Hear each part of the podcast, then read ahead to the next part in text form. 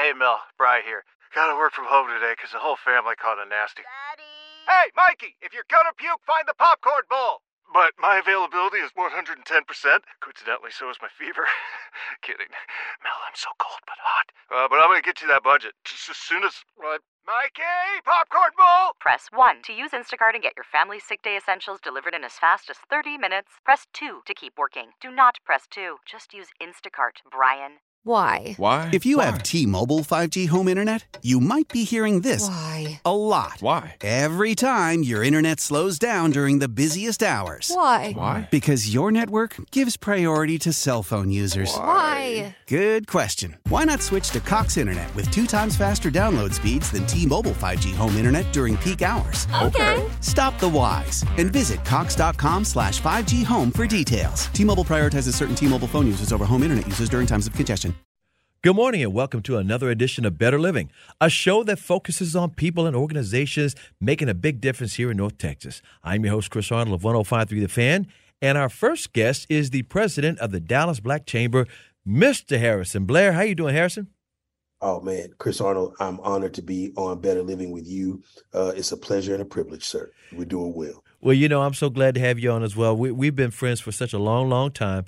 I had to have you on because, of course, this is Black History Month. Now, as we ease into Black History Month, oh, a couple of days ago, it was dicey around here in North Texas with all the ice. See, people think it's snow from around the other parts of the country. They're not here. They don't know this is two and three inches worth of ice. I just want to know right off the bat how you survived it and were there any business activities you had to adjust? Oh man, uh, absolutely. One, you know, the, just the regular operations of the chamber. There's always someone stopping by the office who wants to meet with us. So that jammed up a lot of uh, member meetings and, and and partnership meetings that we would normally have. Just to have a winter ice storm come through. And Chris, you hit it on the head. It's it's the ice. Yeah. It's, you know, maybe other places it, it snows and it's nice and light and fluffy, and then maybe it'll freeze over. But here, it's not just sticking snow; it becomes a sheet of ice. And if you want to slip real good and tear up your tailbone, you walk out on that. oh, I tell you, it, it, was it was dicey for a lot of people. In fact, I was watching all the different TV reports, and all the different meteorologists kept saying it's gonna that noise you hear, that's thunder. And guess what? It is thunder sleet going on all. I was like, thunder sleet, Lord have mercy.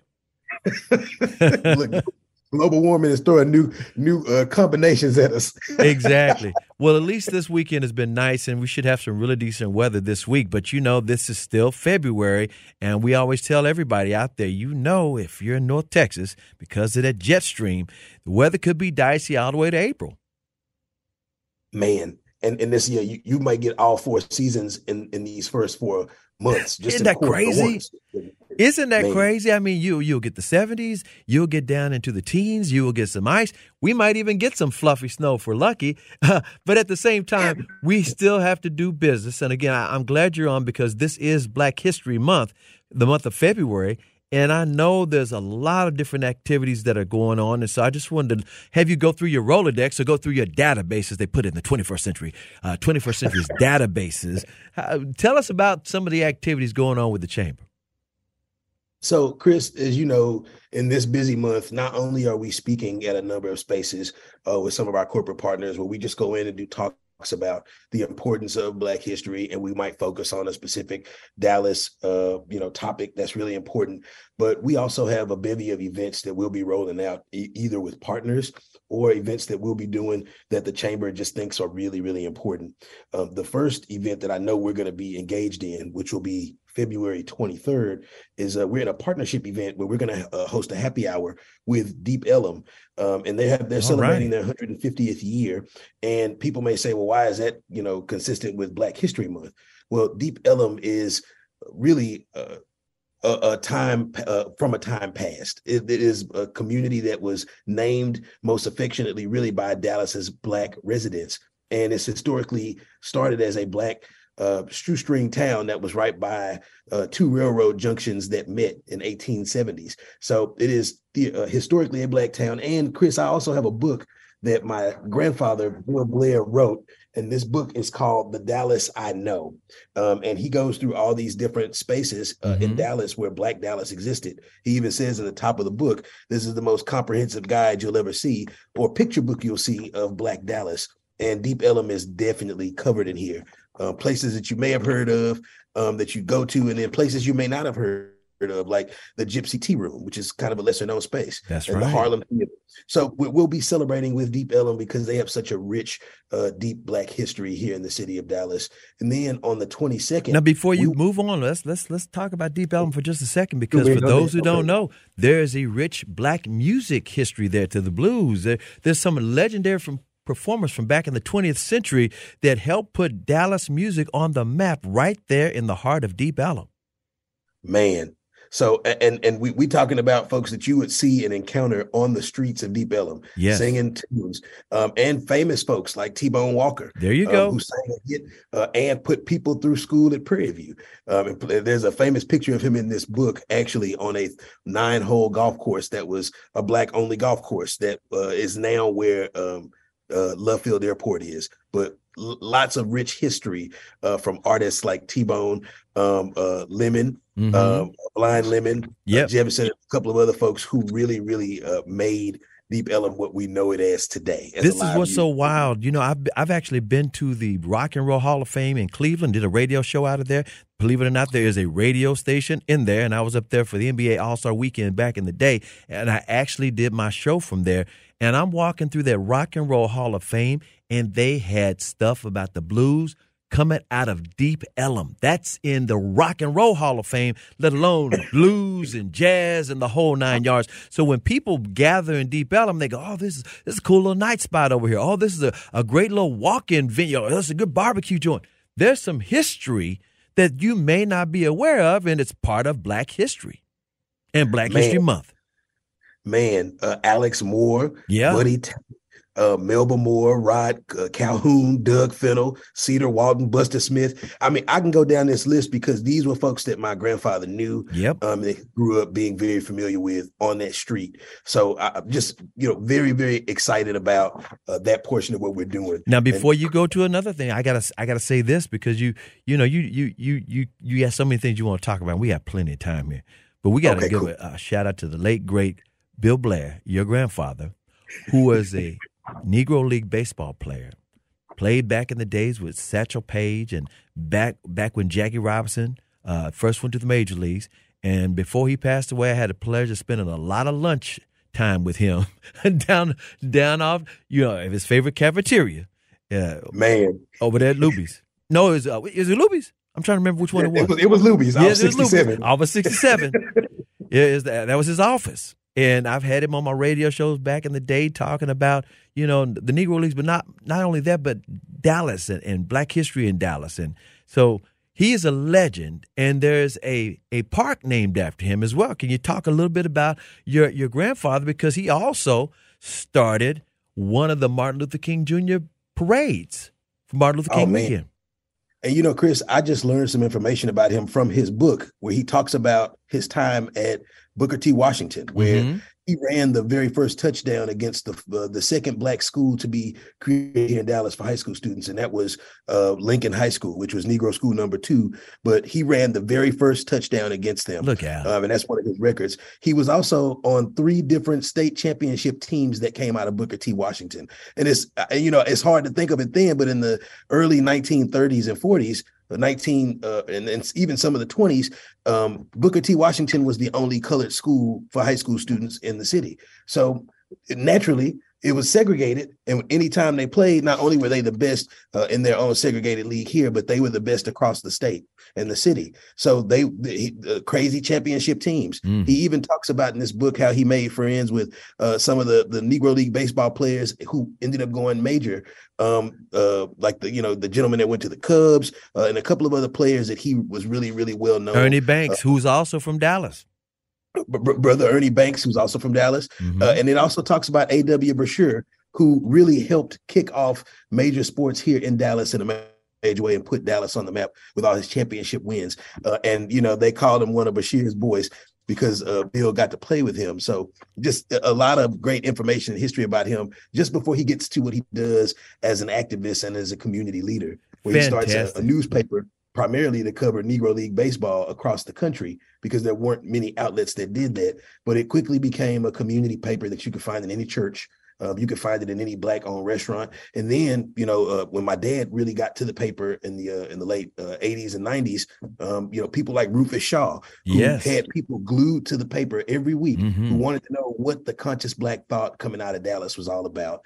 Um, you know, th- that's really how the paper got where it was. But you also touched on this, Chris, and that's that my grandfather had the pleasure and distinction of starting the very first MLK parade here in Dallas in Mhm. 1986, which started with two trucks, a man, and a bullhorn. And now is one of the premier King celebrations, not just in Dallas, but across the nation. And you know, the pleasure of watching my dad and my grandfather grow that parade um, really comes from us cutting up sandwiches and making sure each band student had a sandwich, or each church member Mhm. um, had a sandwich, or each Mason had something from participating in the parade. And the reason the parade really grew to be so large is because a lot of these folks in these community organizations couldn't afford insurance to march in the parade, but they they wanted to be seen too, and they wanted to celebrate leaders like Dr. King.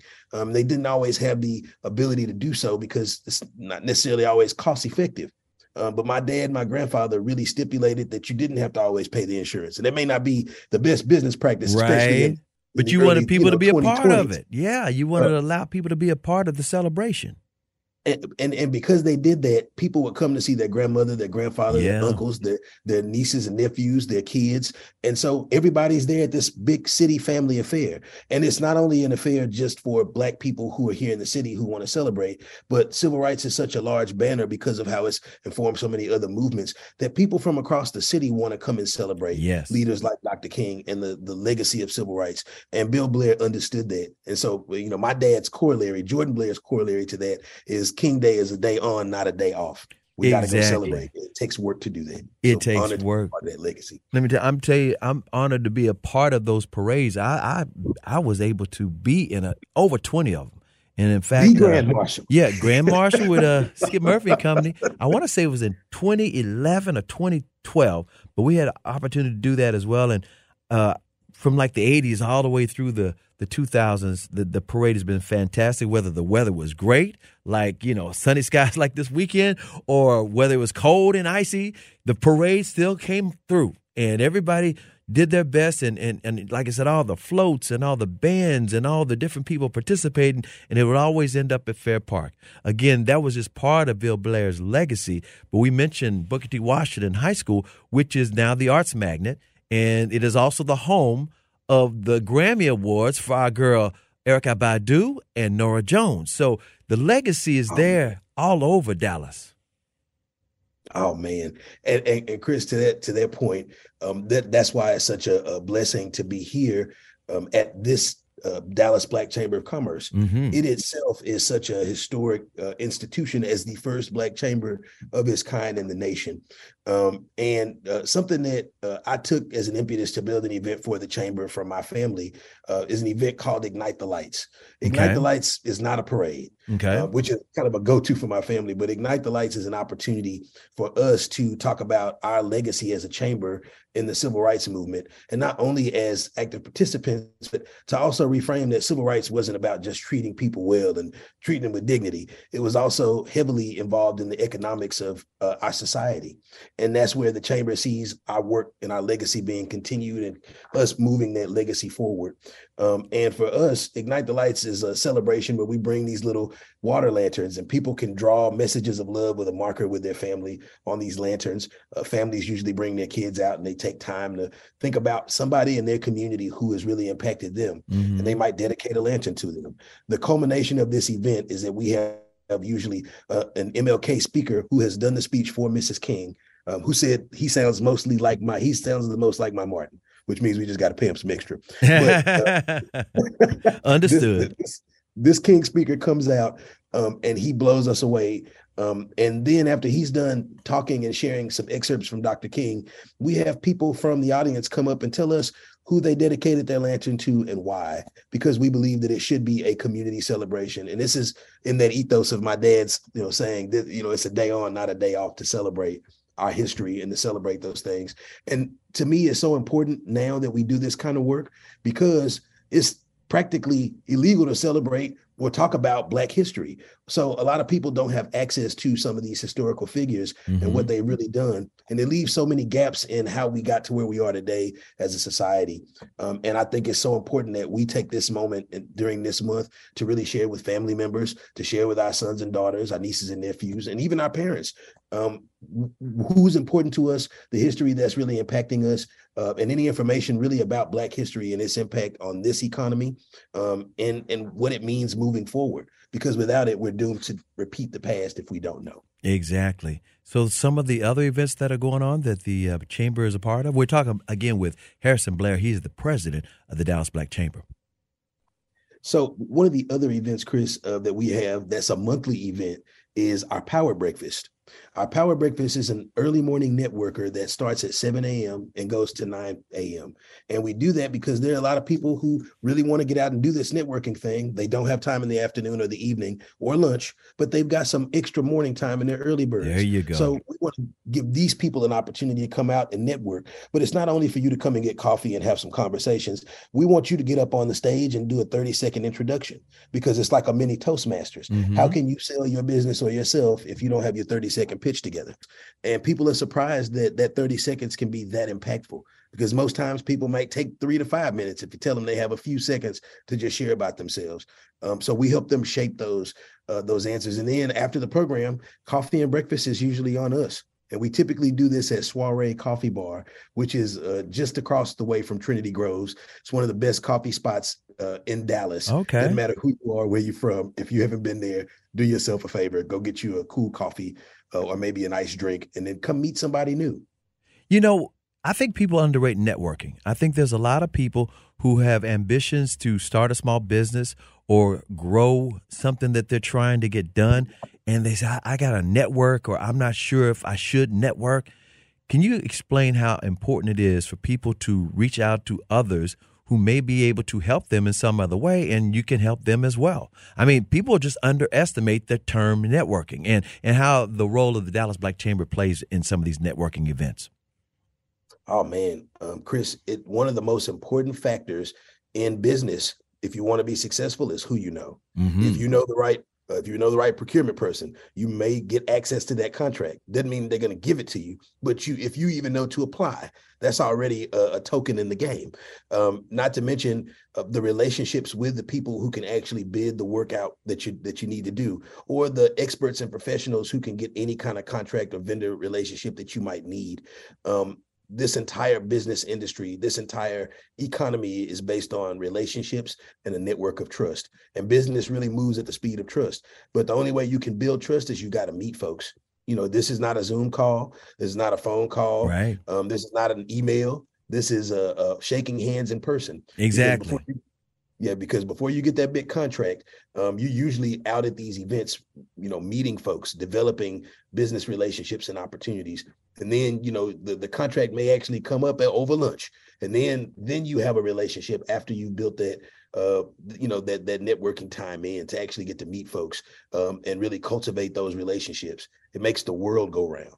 And so you know that's a huge part of our chamber. It, it really is. And what a lot of people may not understand is the person that you meet may not do a business deal with you personally but guess what there's somebody that they know that they say you know what Harrison Blair's got something going on. I think you two ought to meet. And that's how networking happens. It's like someone refers somebody else. Like you said, it's who's who's who. And it's not just it's who you are. It's, it's who you know. It's it's not just what you do. There's a lot of people who what you do.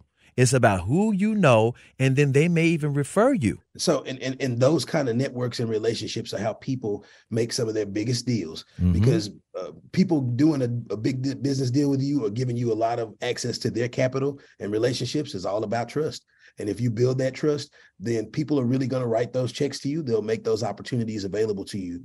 Uh, but you have to meet people first you can't build any kind of trust until you at least meet folks. Exactly. You just can't say, uh, let me send out an email or let me, you know, there's something to be said for social networking on social media, but that may be just the first step. Can you talk about a little bit of, because you guys have such an outstanding website and, and give the web uh, website address too, because it, it is an absolute must if you're starting business here in Dallas, whether you're coming in from somewhere else or if you've grown, you you've grown up here and you're saying I, I need to establish myself. Uh, could you talk about how the social media or online trafficking, as far as uh, networking is concerned, can help aid you as well? Even though that's just a small part, it's not the only part. Oh man, you really have to. You got to put yourself out there, especially in this new e-commerce uh, uh, yep. environment that we find ourselves in. Um, you know, Chris, one of the big stats for us is that just in the South Dallas Fair Park community uh, in 2019, um, there were about 68% of the businesses here didn't have access to internet, meaning that many of them didn't even have a website. And you can just imagine how much traffic you're missing if you're only focused on foot traffic that's coming your way, mm-hmm. or if mm-hmm. you're hoping that everybody who's out on the roads is going to pass by your billboard. Well, what happened in 2020 when you couldn't leave home or you couldn't get out? The super highway of opportunity and connectivity was already the internet, but that just doubled down because now operations had to change. The way people business had to change. Virtually everything we do is now digital. You can even own digital land. I don't know if you should do it, but I know what you mean. It might be a Bitcoin. You never know. Yeah. so uh, you know, just the the the way we communicate across spectrums and, and in life is now very digital. And if you're not on that digital highway and learning what those relationships are like and where you connect in and learning this new market, um, then you can quickly get left behind. Yeah. I know it's it's cool and kind of counterculture to say I I don't have a Facebook or I don't have an Instagram or TikTok. But those are things that if you're in business, you should really consider most of uh, the messages we get for service or new membership actually come from Facebook or LinkedIn or Instagram. Mm-hmm. I would never think, you know, maybe 10 years ago that somebody would send a professional business deal or a resume or any kind of information through a social media platform. But that is a big way to connect. You know, LinkedIn will send you 20 different people trying to hire you or recruit you if uh, if that's you know if you if you got to the, the signal on. And imagine how hard it may be to to think you can walk into a company and apply for a job. So everything that you might do in a major in a major way that will impact your life, especially financially, is probably going to be online. You don't even have to reach in your wallet to pay for things anymore. Exactly. So you want to be a part of that that digital apparatus uh, in that space so that you can also put your business out there, and not only to market yourself, but also to tell your story. Because I think people miss an opportunity. There are some people whose hands I'll never shake but they will comment on my video and tell me, hey, you really told me about the chamber services. You really explained them. The website goes into it, but you really broke down what you're going to do for my business. And just to make sure I answer this also, Chris, the website for the Dallas Black Chamber of Commerce is uh, dbcc.org, or you can type the longhand, which is dallasblackchamber.org. Yeah, you can Google it up, just Dallas Black Chamber and you'll .org and you'll find out all the information. And again, it's it's it's it's a easy site to just you know lose yourself and, and learn things and it's so it's so well organized. I've given you a, a, lot of props for that because it's it's almost like your calling card. Nowadays, you got to have that footprint online. It's kind of like I, I, I say, well, people are online buying stuff on Amazon, so they're comfortable, you know, sitting there for half hour, quote unquote, shopping. Well, the Dallas Black Chambers website is a way you can expand your business horizons and see your opportunities and what may be a way for you to connect with you know major corporations or let alone the people you need for volunteers or people you need to work in your industry. And that being said can you talk about in today's gig economy how the small businesses are fitting in with some of these major corporations? Because i know you're on top of all of these things well, let me start by saying social media uh, and any kind of influencer. I know influencer sounds like a soft kind of opportunity. Uh, people oftentimes don't understand what an influencer is right. or, or what they do. But 90% of large corporations use influencers to get their messages out. Mm-hmm. If you've been following some of these comedians like, uh, you know, Tony Baker or oh, yeah. Uh, on stage, you might see them in a, a Time Warner cable commercial. Sure. Because they are communicating directly with folks. So that's just one place um, where you know people are looking to see um, how small vendors and businesses are really making a push. And we've added an influencer to our board because it's so it's so effective for how we can market, and it's also effective for how we also understand this new digital space. Uh, but vendor, uh, uh, large corporations are always looking for vendors to work with, and they're always specifically looking to meet their MWBE goals, which are you know goals that help them get in uh, companies that are considered minority uh, by ownership. Mm-hmm. Um, and, and, from there, uh, just one example. uh, Parkland uh, is one of our major partners here um, at the Dallas Black Chamber of Commerce, and one of the perks that is offered as be, you know as you becoming a new member and joining the chamber is there is a portal where uh, when you join it takes you directly to parkland and it asks you a number of questions about what your interests are as a member. They want to know um, what you do and they want to know if they can get you into their system as a certified mwbe vendor meaning that when they start looking at contracts that they're going to bid out they're just going to send them out. You have to go get the contract but they make a lot of uh, a lot of these opportunities available um, just for new people who are coming into the chamber. Mm-hmm. Um, and the same is true for folks who may be looking for a job. We do a, a job seeker spotlight corporations post jobs all day. Right now, the uh, PGA um, Professional Golf Association of North America is stationed um, in Frisco. That's right. And they just out. Yeah, they, they got a list of jobs that they're trying to fill. Some are short term, some are long term, some are salaried and benefited, some are part time.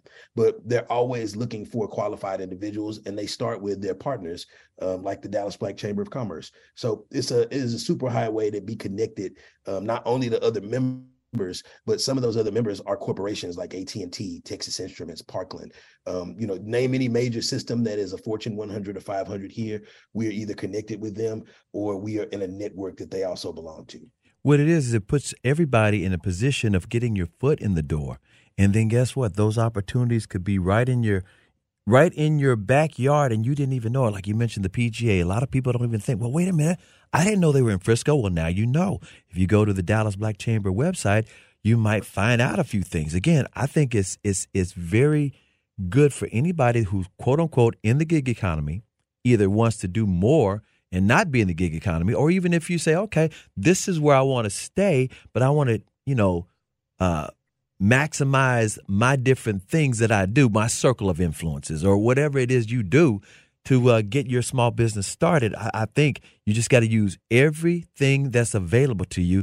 And being online is one of those those those things, those platforms, one of those things that can be an asset for you man and, and we would love to give more information um, and if you go to the website and there's something that you can't find you'd like to know more um, they can also email uh, any any uh, uh, person who's interested can also email uh, me at hblair at dbcc.org um, and, and if i'm taking too long to get back to you then hit our info box at info at dbcc.org and we love to help you. It'd be our pleasure. That's why we get out of bed. I was going to say something and i'm just going to pull the curtain back. Everywhere I'm at, it seems like you're there too. All these different speaking engagements I do, or fundraising events, or you know events that are uh, you know socially relevant, you're there, and I'm like, when does Harrison Blair sleep? And I know you've got a staff and it's gotten larger and larger and it's very successful, but you are everywhere. Do you have Jerry Jones helicopter take you places? Man. I wish. Look, and Jerry, if you're listening to this, we've already filled it up and put it back on the helipad. We we got it back in time. Um, Chris, I wish. Uh, but you know, a big focus of mine as the CEO is to get out and meet folks, right? And is to talk about the future. Uh, I'm looking at least five to eight years out to see what we might do, who we might connect with, um, and if the you know, if the terrain changes on the ground, then I'm communicating that to my board leadership to make sure we're all on the same page. But they pay me to go out and figure out, you know, what are the best answers, not to walk in with them. So mm-hmm. that means I got to be in the room where Chris Arnold is so that we can be connected to the right people because we got to have our network too. So that's that's really a big focus. Um, and I know I'm in the right place when I get there, Chris, because I'll usually see you. Like, you know, w- w- whether we it was get around. the Mavericks game last night where we were watching, you know, the Mavs beat down the Pelicans real good. So I, I know I'm in the right place. You know what? This this is what's also wild and informative. We're talking about networking. We're talking about getting ahead. We're talking about growing the economy because that's what this is all about. No one wants to be in an economy where people don't have employment opportunities or a chance to work or lift themselves up by their own bootstraps, so to speak. And I think you know here in Dallas, that's one of the reasons so many people are, are moving here from all over the country, whether it's New York, Florida, California, Michigan. Can you talk about the, the, the words you receive or some of the emails you get from these different corporate types or corporations uh, foot here in North Texas and, and the role you guys play in putting people together?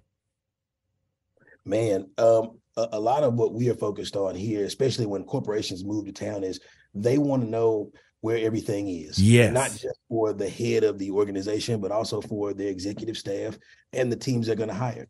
So they may ask us about, you know, the different educational systems here. They want to know um, what school they can put their students in or what opportunities exist. But the other thing that, you know, a lot of people don't always think about is they want to know culturally, where can I take my son to do, you know, maybe African drum? Where can I take my daughter to do African first ballet? Where can she get her hair braided?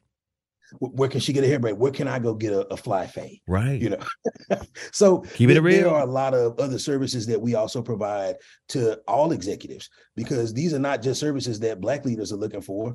Um, these are services that people who may have a, a mixed family are looking for. They may Mhm. have adopted a, a kid and they, they're looking Sure. for services to keep them truly connected, which we worked with a number of executives who are doing that kind of work. And they want to make sure they're doing something healthy, not only for them, but for the, the family that they are also supporting.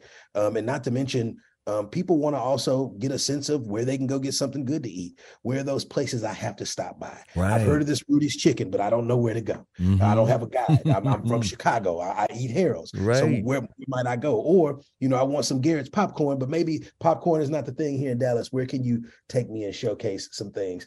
Um, and you know, not only that, Chris, people want to know they can go get some entertainment. So Mhm. whether that's Bishop Arts Theater, um, whether Mhm. that is uh, Black Academy of uh, uh, uh, Arts and Letters, Curtis Black, King. uh, Dallas Black Dance, Mhm. Dallas Theater Center, um, Dallas Broadway Summer Musicals. People want to know what are you connected to, and as a business owner and as an executive, or this is a corporation, what kind of resources and discounts might we get because we are members of the chamber? So, though, and I've just named off a couple of those partners. Or if you want to go see a, a heck of a Mavericks game, you want to see Luka put some magic up on the board um, connect people to those. But you know, Sure. even more, um, just talking about uh, data and information. Where should you move your business? What is the census data saying? Um, and what kind of demographics do you need in a specific area to decide if you're going to move your business here? Because a lot of the deals that people focus on are when Amazon is coming to town.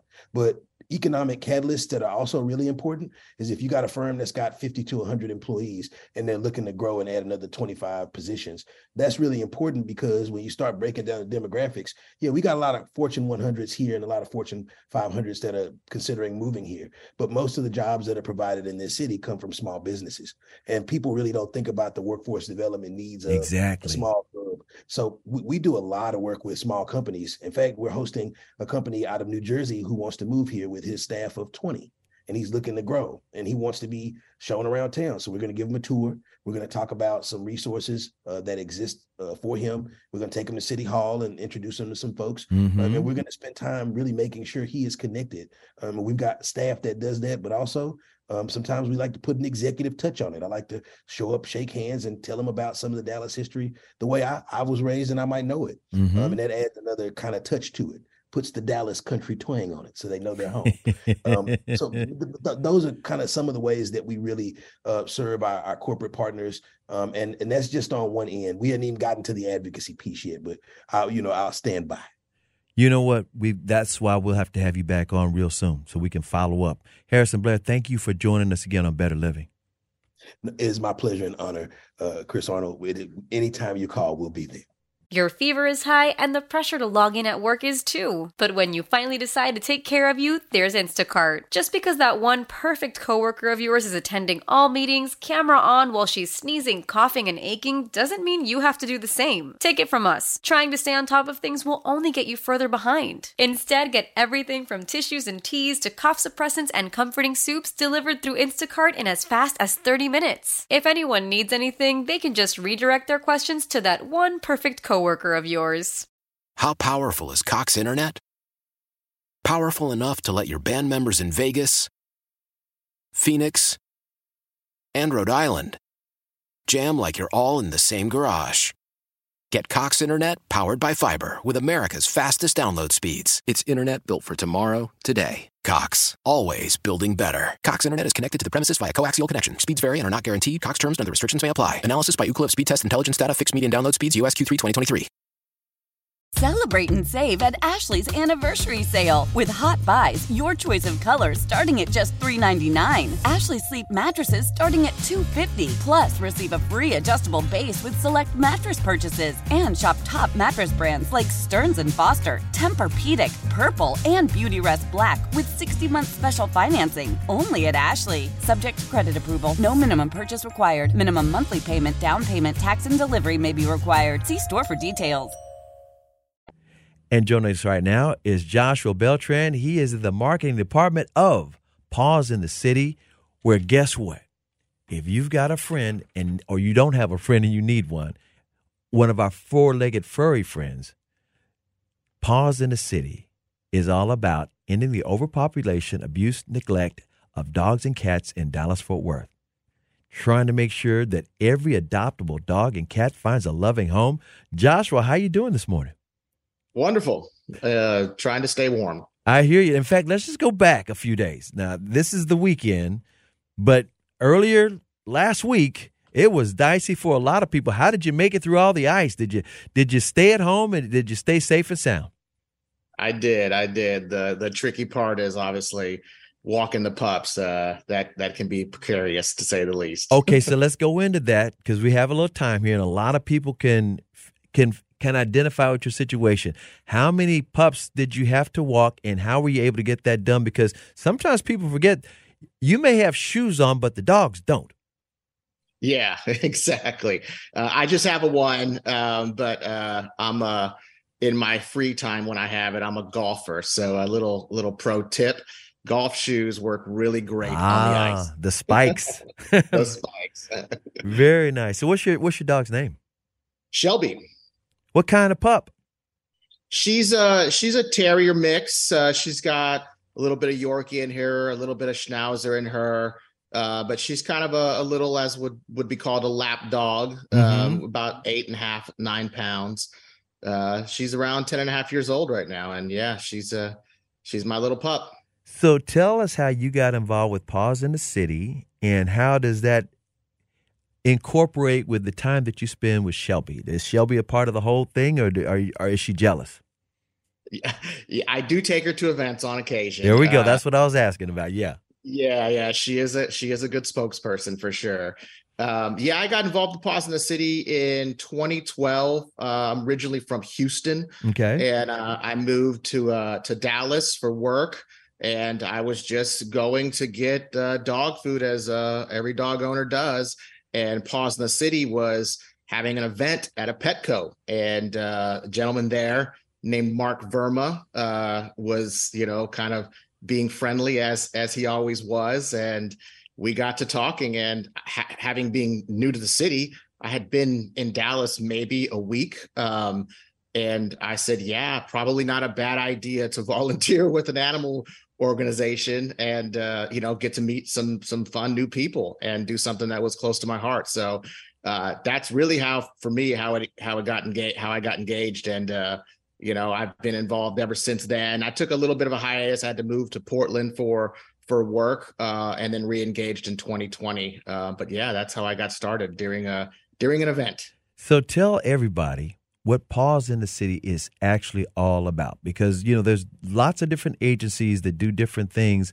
with animals and, and, dogs and cats in particular, but Paws in the City is a little bit unique. Can you explain exactly what it's all about and how long it's been here?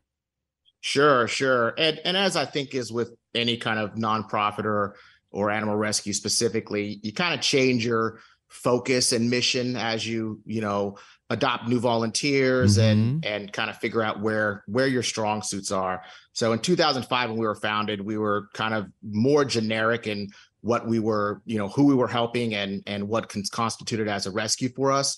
Primarily obviously focused in Dallas and dogs and animals, but then shortly thereafter Katrina hit. And mm-hmm. then the the mission almost changed immediately uh, within months. So we went to Katrina, we went to New Orleans and and tried to help uh, and res you know rescue and rehome all the lost or abandoned dogs uh, as a result of the hurricane more recently our focus has been as you stated earlier there's a plethora of animal rescues uh, in the dallas area our big focus right now is on dogs that that might be overlooked because they have you know, medical conditions that might be deemed critical or behavioral issues. Um, you know, we don't we don't really want to turn down a dog just because it's been reported, for example, as a bite incident. Mm-hmm. Um, a lot of times, what we find is, you know, people will say a dog, you know, tried to bite me.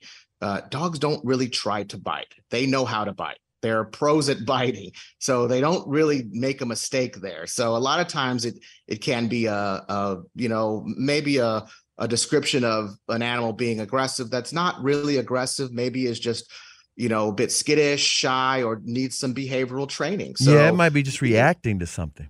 Exactly, exactly. So these are the dogs that we really have hyper focused on as of late, uh, as of the last few years. It's really been on the dogs that have medical issues and the dogs that have behavioral problems. So uh, this is this has kind of been our strong suit and where we where we find that we we can give back the most and really you know we have a, our whole volunteer system is kind of organized around this mission now. So where is the facility and how do you house the dogs and now cats?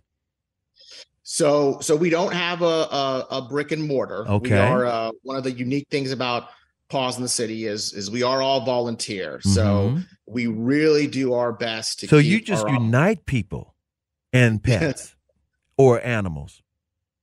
say that again. so you just unite the people or and animals who you know the animals who may be abused or, or dogs or cats who need help.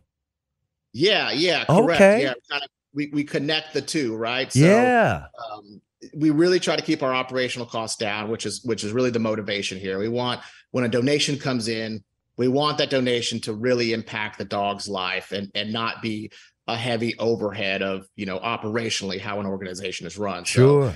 We all have full-time jobs right? You know some of us maybe are retired but um yeah the the organization tries to run as lean as possible. So our brick and mortar is the fosters right? So we we we have a a healthy amount of fosters that you know some have fostered as many as 30 dogs uh, over the years uh, and some maybe it's a season in their life where they want to help and they foster for a few years and that's completely acceptable.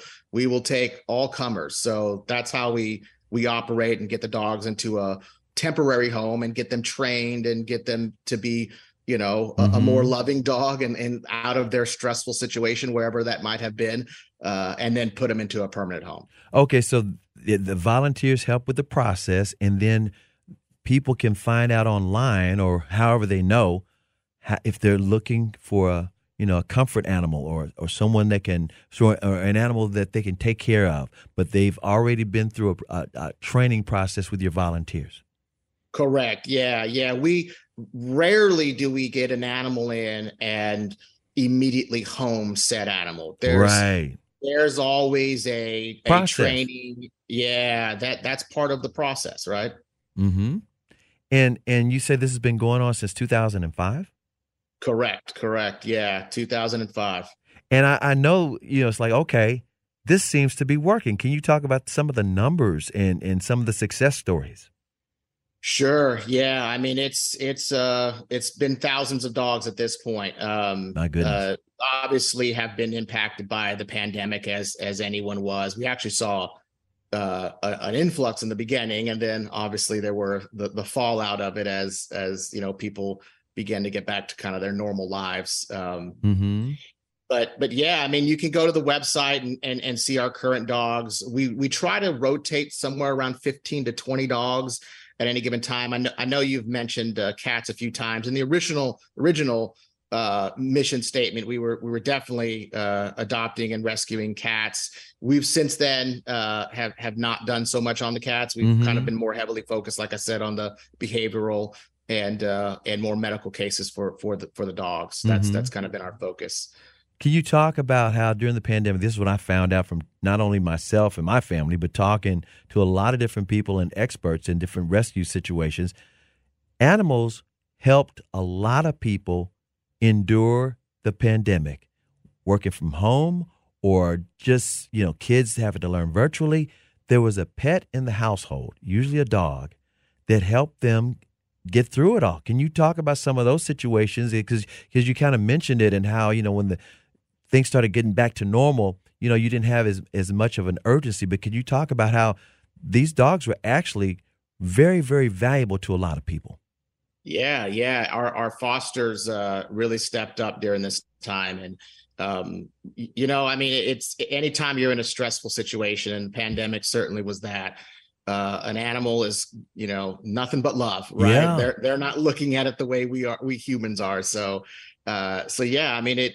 We really found it was an interesting time that you know our our numbers went up uh, right at the pandemic. People had more time, and they were looking to you know kind of reevaluate what their priorities were um, and that was that was certainly appreciated um, we've since then our, our, numbers haven't been as as strong as then but that's that's kind of normal as as occurrences like that come up. But but yeah it was it was it was pleasing to see uh to to see what humans were willing to do during that time. And and and obviously you know having a comfort animal is great. You know um i know there's been unusual situations where you heard about a particular dog that you you know the the the family couldn't take care of anymore. You mentioned you know if there was a bite situation. Can you talk about some of those unusual situations where someone was giving a family or a, a kid a dog or a puppy over the holidays and the puppy became too much for the family to take care of. In other words, the family thought, "Oh, this is this is a nice pet. But then all of a sudden it was like, well, wait a minute, the kid can't handle the pet or we can't handle the pet or we have to move. Can you talk about some of those situations? Because what I had heard was this was the time of the year. In other words, after the holidays, it's like, uh oh, quote unquote, we bit off too much more than we can chew. We can't really sustain a pet. Yeah, yeah, exactly. Um, you know, I mean, these we we really don't shy away from those things. Um, yeah, these things happen, and you know, I think if you you know kind of ignore those those types of conversations or you know maybe you're ashamed about it um, then the dog ends up into a system that just gets forgotten right ends up mm-hmm. into a mm-hmm. shelter and kind of has a bad rap that it shouldn't have shouldn't have gotten so um, we have a guest dog program we encourage you know having those types of conversations and you know we obviously it's not an it's not an overnight thing right i mean if someone's dealing with a situation it's not you just drop this dog off and and then now you know it's no longer your problem. We want to help find that dog a home and want to help you know get the animal into a, a, positive environment but it takes both right? It takes commitment on both ends. I think it's the right way to approach it right? Don't mm-hmm. just you know um i'm dealing with a situation now i'm just going to go drop this dog off at the shelter. Uh that's that's really not the responsible way to uh, approach the situation. Can you talk about the process of when you do after you know you guys work with a with a pet, find the family or the individual and the the meeting process because I know they just you just don't say, well, here here's the here's the cocker spaniel. Yeah, yeah, and and sometimes people can get and I, I love that that question. Sometimes people can get turned off by the process. They'll think, you know, I go to a shopping center and I can go grab a dog out of a box, and it took me an hour to do that.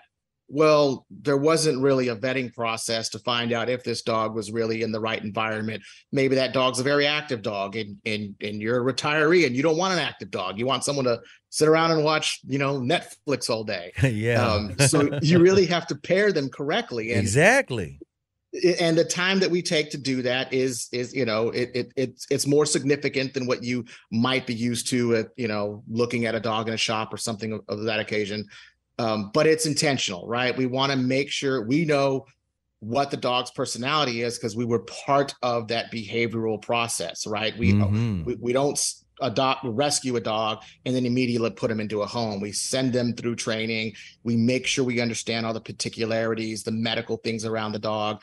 And then we make sure we understand the personality. And all dogs have different personalities. And then we state all that in the bio of the animal right? And we make sure that when someone submits an application they're fully aware of these things. Because some dogs really are you know more comfortable just you know sitting around all day. Yeah. that's, and that's okay. Mm-hmm. so if you're an active person and you're you know i want this dog to go jogging with me well maybe this dog doesn't want to go jogging. Maybe they mm-hmm. want to sit around and watch jeopardy all day. That's okay. Yeah. And vice versa right? Yeah it's just matching them up.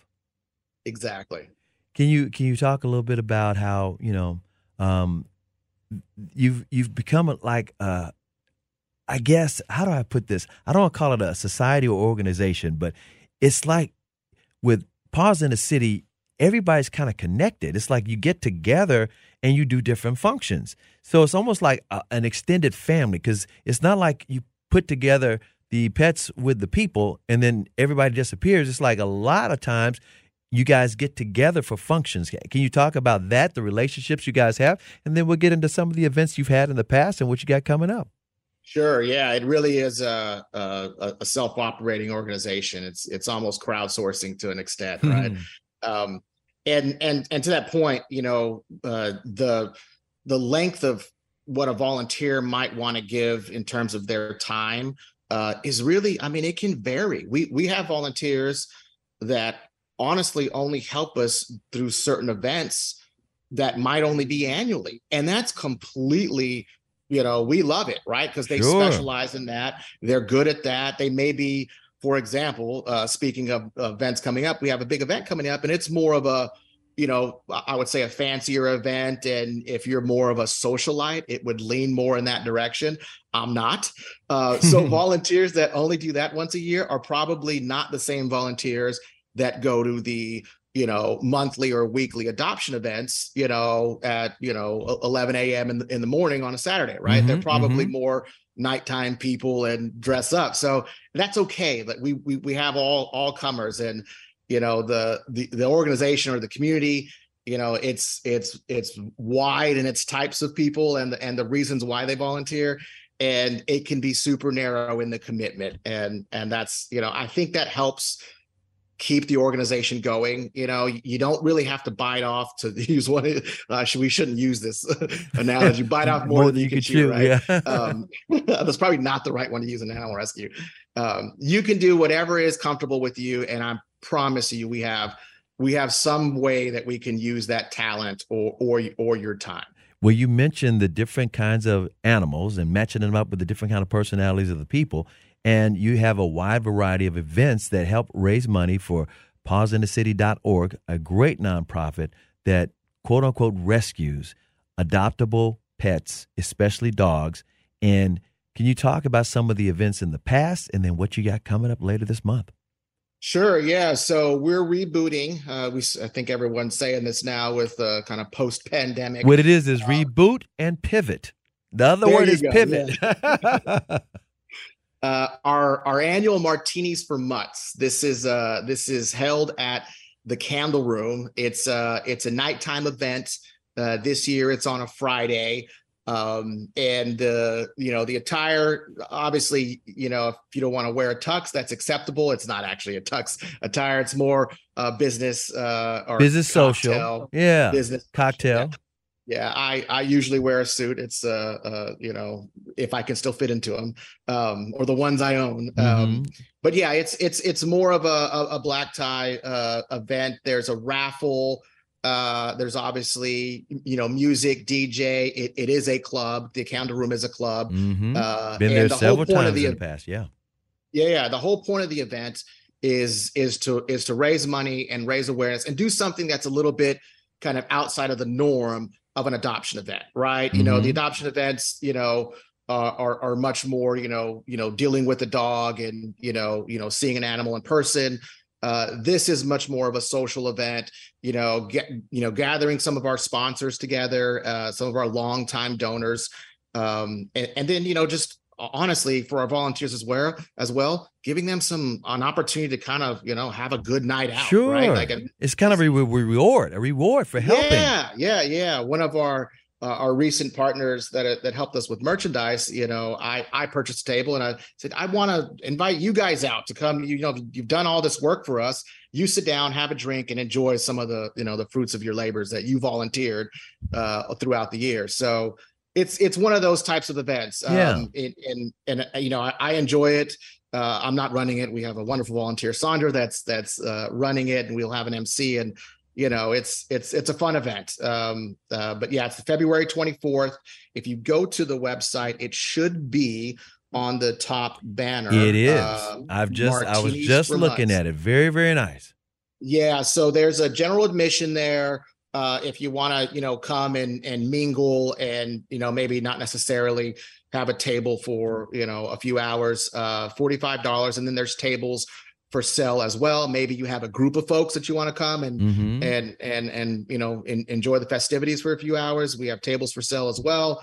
Um, but yeah, it's a it's a fun event, and we're still gathering kind of all of our raffle items. So as as we get closer to the date, we'll have more postings on our social media about you know the things that will be will be up for raffle and and more info on, on the event as it as it kind of manifests. And as you mentioned, that's one of the major events, and it's back following post pandemic, the pivot and the uh, the whole nine yards. But you've also kind of teased the fact that in the past, you guys have stump, something for everybody. In other words, like you said, there's some weekend, daytime, midday, morning. Can you can you talk about some of the diverse events that you guys do for all the all the people a part of Paws sure, the City? yeah, yeah. So, um, you know, kind of our our staple is an adoption event at a given location. Uh, a lot of times we've we've done it at at restaurants. Uh, Fish City Grill is a restaurant that we've we've partnered with. Uh, we've often done them at you know uh, you know an animal store, an animal you know uh, supply store like a Sure. Petco, Mhm. PetSmart, et- et cetera.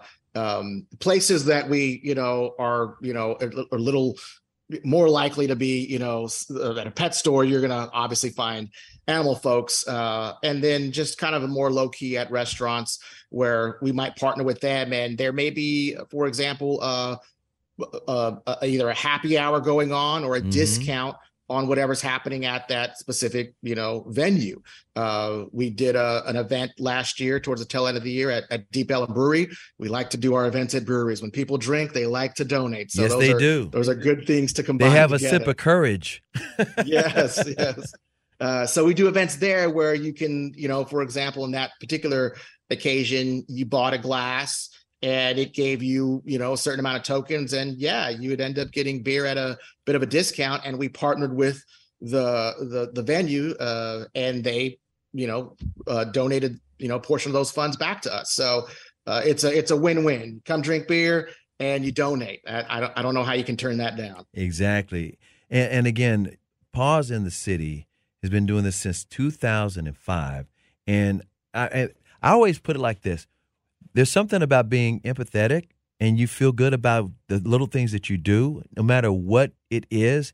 And in the world of people who love pets, you guys are like five star. And, and, and I have to say this again. If you go to the website, you can see all of the fine work that you guys do. Can you can you want to shout out some of the staff and, and give them their props? Because you know you've been a part of this for a long time. There's other people who've been a part of it a long time, but there's other people who just joined it and just all full force. Sure, sure. Uh, some of our staff is is is shy, and I've I've I can tell you many times I've tried to put them on social media, and they they don't like doing that. They they do. they like to work behind anonymously. They just like Yeah, the, they want yeah. the love from the pets. Yeah, I would be I'd be remiss to not mention uh, our our president, our former president, Mark. Yes. Burma. Uh, so one of the things that happened last year is, uh, unfortunately, he passed away. Oh, and this was a Mhm. very close friend of mine. This is the person that I met at Petco when I, you know, started volunteering uh, back in 2012. Um, so yeah, he passed away, and and he had, he has he, he was just a he was a staple in Dallas. Some people called him the mayor of Deep Ellum. Was was kind of quote unquote one of his titles. Nice. So he was so interconnected with everyone and and and really just drove so much, you know, awareness to the organization. Uh, so we're we're still definitely putting pieces together uh, from his loss, but uh, yeah, he's a you know one of the we'll obviously have a tribute to him at Martinis for Mutts. Um, so yeah, so we we have uh, a place there, right? We're still kind of putting things together for Mhm. uh, you know what we do in that spot. Um, I'll mention one of our volunteers, and she's. Pro- I'm just gonna say her first name. She's gonna. I'm not gonna say her full name. I Those that the know, they will know her. Go ahead. I call her the Michael Jordan of animal rescue. Ah, Her name is Jennifer. She's been doing it for gosh, I I would assume now at least since at least since 2008, may, maybe sooner earlier than that. And her numbers are just, I mean, she's if she's not the Michael Jordan, she's the Bill Russell, right? Right. She's, she's got the most, the, her numbers are insane. And it just, she keeps going. So our efforts, you know, we kind of really, I look at it like our job is to support her, right? She goes out and rescues the dog. She finds the dog. She is constantly in the animal shelters looking for opportunities and opens up her home constantly to to to you know get these dogs in and out of the system and Mm-hmm. you know our job administrative you know administratively is just to let's keep her going you know you keep doing what you're doing it's you know you're you're the numbers person you're you're you're keeping our our volume up um but there's uh, you know another board member stacy her and I, you know, you know, deal with things on a daily basis. Barbara, I mean, Sandra, as I mentioned earlier, who's running the Mhm. martinis for Mutts. So uh, I am very thrilled that that that she's uh, again stepped up uh, to to host this. So there's countless volunteers. Well, there's lots of reasons for Shelby to be jealous, and we're talking about Shelby, your dog. Can you tell us again how you got Shelby? Because we didn't. I said, tell us again. We talked about your relationship with Shelby, but you never really explained how you and Shelby became friends. Yeah, she was one of those situations where uh, where the uh, it wasn't a Paws uh, uh, adoption, but it was one of the ones you kind of described earlier, where somebody got a Christmas gift and, and maybe bit off more than they could chew. Right. Uh, so I I took in the dog and you know and could not let go of the dog. So uh, that's that's how these things go, right? we call them actually. We have a it has a negative tone to it, but it really is uh, a compliment. It really Uh, is. Yeah. Uh, we, we call them we call them uh, uh, uh, rescue failures. So Oh, okay. I see what you're saying. I, okay, and you're there to save the the rescue yeah, yeah, because the, the rescue itself failed, but the, the quote unquote step, the normal process, somewhat failed. But guess what? There's a safety net, and you are part of that safety net. Exactly, exactly. Yeah, I have this idea to do a social media thing of all of our uh, foster failures, not rescue failures. Sorry, all of our foster failures, where I'm a foster failure, and you know, because this really is a much more common occasion than you would think. Um, but it's all good, right? I yeah, that's- it has that's a happy ending. It has a happy ending. This is this is phenomenal. Again, we're so glad to have you on the show. Seriously, because people need to know about all the different organizations that affect, you know, people's lives in North Texas and pawsinthecity.org is one of those exceptional ones. Thanks again so much for joining us, man. Joshua Wonderful, wonderful, Beltran. Yeah. Yeah, if you can uh, make it out to Martinis for Mutts, we'd love to have you. Tickets are on sale now, and uh, if you're looking to foster, or if you're just looking to, in general, volunteer, uh, you can go to the website, or you can email info at pawsinthecity.org. You can email me, Joshua at pawsinthecity.org. We'll we'll uh, we'll take your time and or donations. And we cannot thank our guests enough for joining us. First, Harrison Blair, the president of the Dallas Black Chamber of Commerce, chamber actively promoting the expansion of business opportunities on behalf of its membership. And of course, this is Black History Month, so it's perfect timing. And then, Paws for the City, Joshua Beltran in the marketing department. They are committed to ending the overpopulation, abuse, and negligence of dogs in the Dallas Fort Worth area, making sure that every dog that is adoptable finds a loving home. And again, we can't thank you for, enough for joining us. Tune in next week as we focus on other organizations doing great things in our community right here on Better Living. So long, everybody. Why? Why? If you have T-Mobile 5G home internet, you might be hearing this Why? a lot. Why? Every time your internet slows down during the busiest hours. Why? Why? Because your network gives priority to cell phone users. Why? Good question. Why not switch to Cox Internet with two times faster download speeds than T-Mobile 5G home internet during peak hours? Okay. Stop the whys and visit cox.com slash 5G home for details. T-Mobile prioritizes certain T-Mobile phone users over home internet users during times of congestion.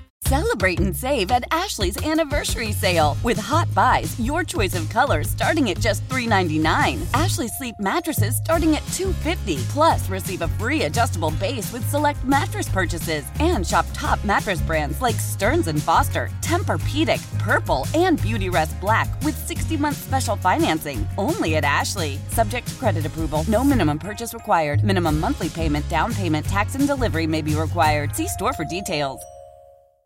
The national sales event is on at your Toyota dealer, making now the perfect time to get a great deal on a dependable new car. Like a legendary Camry, built for performance and available with all wheel drive, you can count on your new Camry to get anywhere you need to go. And with available features like heated seats and a multimedia touchscreen, you can stay connected in comfort and style. Or check out an affordable and reliable Corolla with a trim for every lifestyle. From the hip and agile sedan to the sporty hatchback, there's a dependable Corolla built just for you. Plus, both Camrys and Corollas are available in hybrid models, so no matter your style, you can drive efficiently and affordably. And right now, your local Toyota dealer has more vehicles in stock and is making delivery on new vehicles almost every day. So visit your local Toyota dealer and check out amazing national sales event deals on Camrys, Corollas, and more when you visit buyatoyota.com. Offers end April 1st. Toyota, let's go places.